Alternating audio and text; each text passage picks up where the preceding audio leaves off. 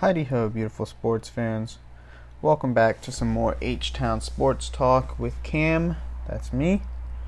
Um, in today's episode, we're going to discuss a few things. First, I want to start off with Christian McCaffrey, who is now the richest running back in the league. Um, I mean, it when if you played fantasy football last year, you know that Christian McCaffrey carried a lot of fantasy football teams. So it and if you watch the Panthers play at all, it makes sense that they would give him a lot of money. Um, I mean, he's he is the Carolina Panthers when you think about it, especially now with Cam Newton gone. Uh, I know that they got Teddy Bridgewater and they also signed PJ Walker from the Houston Roughnecks. But, I mean, Christian McCaffrey is still going to be that entire team when you think about it. So, it makes sense that they would pay him a lot of money. Uh, it says it's going to average $16 million per year. Uh, Zeke had been the highest paid running back, $15 million last year. So, I mean, every year, whoever the biggest name is that resigns or gets an extension or, you know, signs with a different team, they're, they're they're always the biggest, the highest paid at that position. I mean, it just happens every year, honestly. So it makes sense. Uh, I I understand it. He's a great guy. I mean, he's a great player. He does everything for the team. Catches. I mean, he he runs the ball up the middle, off the edge. Doesn't matter. Um, yeah, so, the next thing I want to discuss is the XFL. Uh, we learned that they were releasing, that they released all their staff. They also had no plans for a season next year. Now it appears that they have filed Chapter 11 bankruptcy after all this coronavirus, COVID 19, whatever you want to call it, has hit. Um, it, it, like I said in the last episode, guys, it just it's just sad. I mean, I really like the XFL. I thought it was going to actually catch on and actually, you know, compete with the NFL at some point. I mean, it I liked it because when you go to the games, we when you go to the Houston Roughnecks games, they're at the U of H stadium, and it's a really good stadium. There's not a bad seat in the house, and the tickets are only like twenty-five to forty dollars. You know, so it was a great value. And also, I mean, I liked it because the Houston Roughnecks were undefeated, so it makes sense that I would like it. Honestly, I mean, I know, I know, not all the teams are undefeated, so. Um. Also, so we had the ESPN whatever you, horse challenge, whatever you want to call it, with Chris Paul, Paul Pierce, Zach LaVine. Um, so we'll go through some of the results from that. First off, Zach blanked, shut out Paul Pierce in the horse challenge. Um, if you didn't watch it, it I mean it it was pretty good. It was some form of sports on TV, so that's always a good thing. Um, also, Chauncey Billups won, which is pretty cool. Mike Conley. And what's her name? Allie Quigley. Uh, I'm sorry if I mispronounced her name. She beat CP3, so that's that's pretty funny. Um, yeah, I mean, like I was saying, it's it's good to have some sports on TV because right now there's really I mean, if you like sports, there's nothing for you to watch but reruns of old stuff. So, it makes it good. Um, which brings me to my next point. This weekend, or this Sunday rather, is going to be the start of the 10 episode docu series, I guess is what it would be called. Um, spotlighting MJ's final season, final season at the Chicago Bulls from 97 to 98. It's going to be called The Last Dance. It's going to air 9 p.m. Eastern on ESPN this Sunday, the 19th. And then it's going to be two episodes every Sunday. at 9 p.m. Eastern, so 8 o'clock Central Time where I live. Um, I mean, unfortunately, 97, 98, I was seven, eight years old.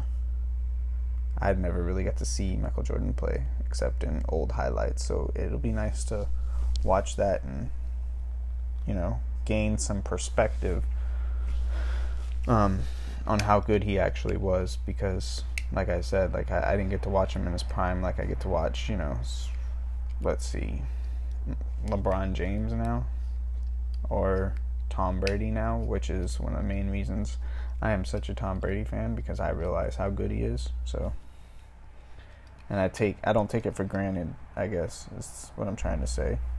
Like, if you get to watch him, if you get to watch someone that great in their prime, you, you just gotta even if you don't like them, you know, you just gotta be grateful of the fact that you get to see them play. It's good for the game of basketball, is what they say. Um. So let's move on to some, I guess, coronavirus ish news. In Karl-Anthony Towns, his mother passed away from complications to COVID 19. It's really, really, really sad. I mean, you, you read every day that the numbers are just going up and people are just getting sick with the virus. I mean, she was only 58 years old. I mean, that's. Uh, that's, it just. You feel. Uh, I'm just sorry for him and his family and everyone that was affected by it. I mean, that's horrible to hear. You don't want that to happen to anybody, obviously.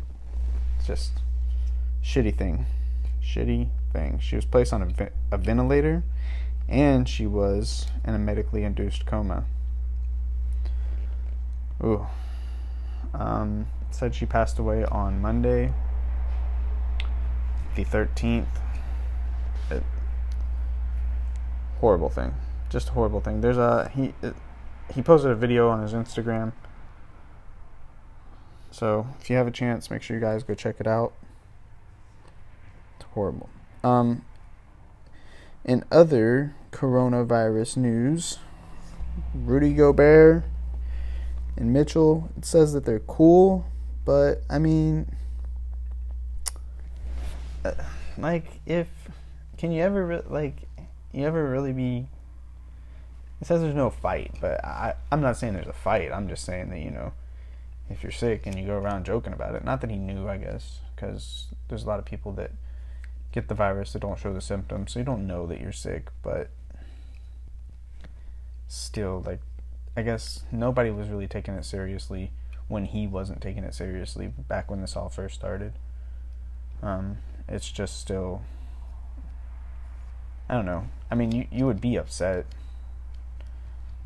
no matter what, but I, I guess if I worked with somebody who had the virus, but they didn't know they had the virus, and they were going around joking about it.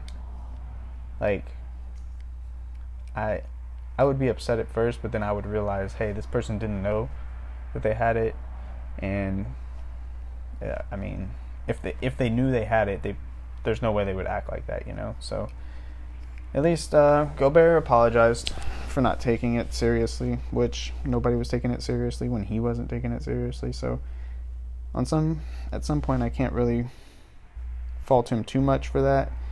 It was just shitty that, you know, turns out he actually had the virus, even though he was going around touching microphones and trying to be funny and stuff like that. So, oh well. Hopefully, um, we all learn from this. And now, nobody is really not take. Everybody's taking it seriously now, so it's a much better thing. Um, there is a 25 day program proposed by the NBA. Basically, I guess that they, you know, once once everything is cleared to actually play, we're not going to have games right away, you know, obviously. So like there's going to be individual workouts for the players to kind of get them back in shape. And then, you know, you're going to have like team practices and stuff like that cuz you can't just expect to go from lounging around at your house to playing NBA basketball. also, on that point, I mean, a lot of people are going to be out of shape, not conditioned well, so like the product of the NBA wouldn't be as polished. And we're approaching the playoffs like we would be in the playoffs right now. So I mean, it it's better for the NBA to take that 25 days, get everybody back in shape, get the teams back playing together, working together. That way, once games are actually played, everybody gels better, the final product looks better, more points are being scored, better defense is being played, all that kind of stuff. So it makes sense that they would do this. Um, yeah, so I mean, it, honestly, in my opinion, I don't think we're going to finish the season. I don't see things going back to normal until after the summer. I mean, that's just who I that that's just my opinion though. Like I I think we're still a long way away from everything going back to normal. Um on that note, Dana White came out and said that he eyes May the 9th to be the next event. Now, Dana White has spent this whole time talking about how we're going to have UFC 249 with Khabib. And, I mean, that got postponed. Everything is getting postponed like the week before it happens. So, I mean, I can't. I'm sorry, but I just I, I just don't see it happening. I understand he wants to use a skeleton crew. I understand that he wants to get a location where they can, you know, kind of distance everybody, keep them separated from everything. That way, there's no chance of coronavirus or anybody getting infected and stuff like that. I just don't see it happening. I mean, it, it's just, I just don't think it's going to happen until, I, I mean, I understand that the UFC is only two people, right? There's only two fighters, you know and then you got you know a referee, a couple commentators, whatever. But like, you, there's just you come into contact with so many people every day that it's just incredibly difficult to understand if such and such person has it and if they can transmit it and stuff like that. So I just, I mean, I don't see this happening anytime soon. I understand he wants to be the first major sports organization to return to a normal schedule, but I mean, you can still be the first. You just don't have to be May 9th first, you know? Like, you can wait a little bit and not rush back into it. But we'll see. Maybe I'm wrong. Maybe it'll come back. I mean, he's already said that he wants whatever the first one is back to be huge. He wants to have huge fighters, stuff like that. But we'll see what happens. Um. Oh, sorry. Um. So. The last little bit of news I want to discuss before I get into some draft projections is Todd Gurley and Deion Sanders. Deion said that only Prime can wear 21 when he plays for Atlanta. Gurley said he's going to wear 21 when like so apparently Deion was just joking about the whole thing. I don't know if he was actually joking or what, but I mean Deion is one of the greatest to ever play. Gurley is good, but I don't know if he's up there at that level. I mean, it's just a number, honestly. I mean, I understand that, you know, teams retire numbers all the time, but it's not like. I, I mean, if I was Gurley and somebody told me not to wear the number, depending on who it is, we'll see. Um, if, I mean, in the past, Desmond Trufant has worn the number anyway, so what does it matter if Gurley wears it? You know, it doesn't really seem like that big of a deal. We'll see what happens. Alright, so in the last little bit of news I want to discuss is the most recent mock draft, draft projections, whatever you want to call it. Um, it seems now that Justin Herbert from Oregon has jumped ahead of Tua to where Justin would be drafted by the Dolphins at 5 and Tua would be drafted by the Chargers at 6. Um, also, I read that. Oh, um, that the Chargers want, or that they could see rather, that Tyrod Taylor starting for more than just one year. That they think he is a long time, a long term solution to the quarterback position in, well, I almost said San Diego, in Los Angeles. um, I mean, if I was a GM of an NFL team and Justin Herbert was on the board and Tua was on the board, I would go with Justin before Tua for a couple of reasons. One, I just prefer Justin over Tua, just my personal preference. Two, Tua had a really, really severe injury that ended his season. I mean, I'm I'm not saying that it hasn't healed. I'm sure it's healed. I'm sure he's better, but those kind of things would just make me not draft him. I just I don't know. I just think that Justin would be a better NFL quarterback than Tua. But I also think that they would both be a better NFL quarterback than Joe Burrow. But we'll see. What do I know, right? Um, on that note, there's one other thing I wanted to discuss. Sorry, I know I'm adding this on at the end. I have had this conversation countless times with people that I work with about Russell Westbrook being a top five quarterback in the NFL. Um, I don't, I just don't see it. I mean, when I think top five quarterback, I think elite status. I think quarterbacks that can go out there and win you a game by themselves if this was the case, if Russell Westbrook was a quarterback that could go out there and win you a game by himself, they would be better in the playoffs than they are. They would have beaten the Packers instead of losing. I mean, they had Marshawn Lynch back. Not that Marshawn is, you know, the greatest running back ever, especially coming off of retirement, sitting on his couch eating potato chips. But still, I mean, there's I, I I mean I just don't see him as a top five quarterback, but that's maybe I'm just biased in the situation that I don't really like Seattle in general because I don't like Pete Carroll because Pete Carroll played or coached at USC rather.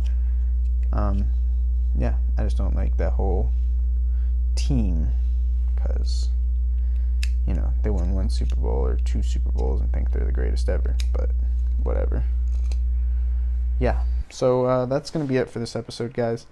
In the future, I would like to get people, one or two other people on the channel to debate with, rather, to talk to, help discuss these things with me. So, uh, I'm going to be reaching out to a couple people, letting them know, hey, you want to mic up? We can get on this channel. We can just talk about sports for 30, 45 minutes, see what happens discuss some of the top news around the leagues. Um, yeah, so guys, make sure you stay tuned. Uh, I want to post another episode in the next couple days, just discussing the top headlines that happen in the next couple days, obviously. But until then, guys, make sure you stay tuned for some more H Town Sports Talk.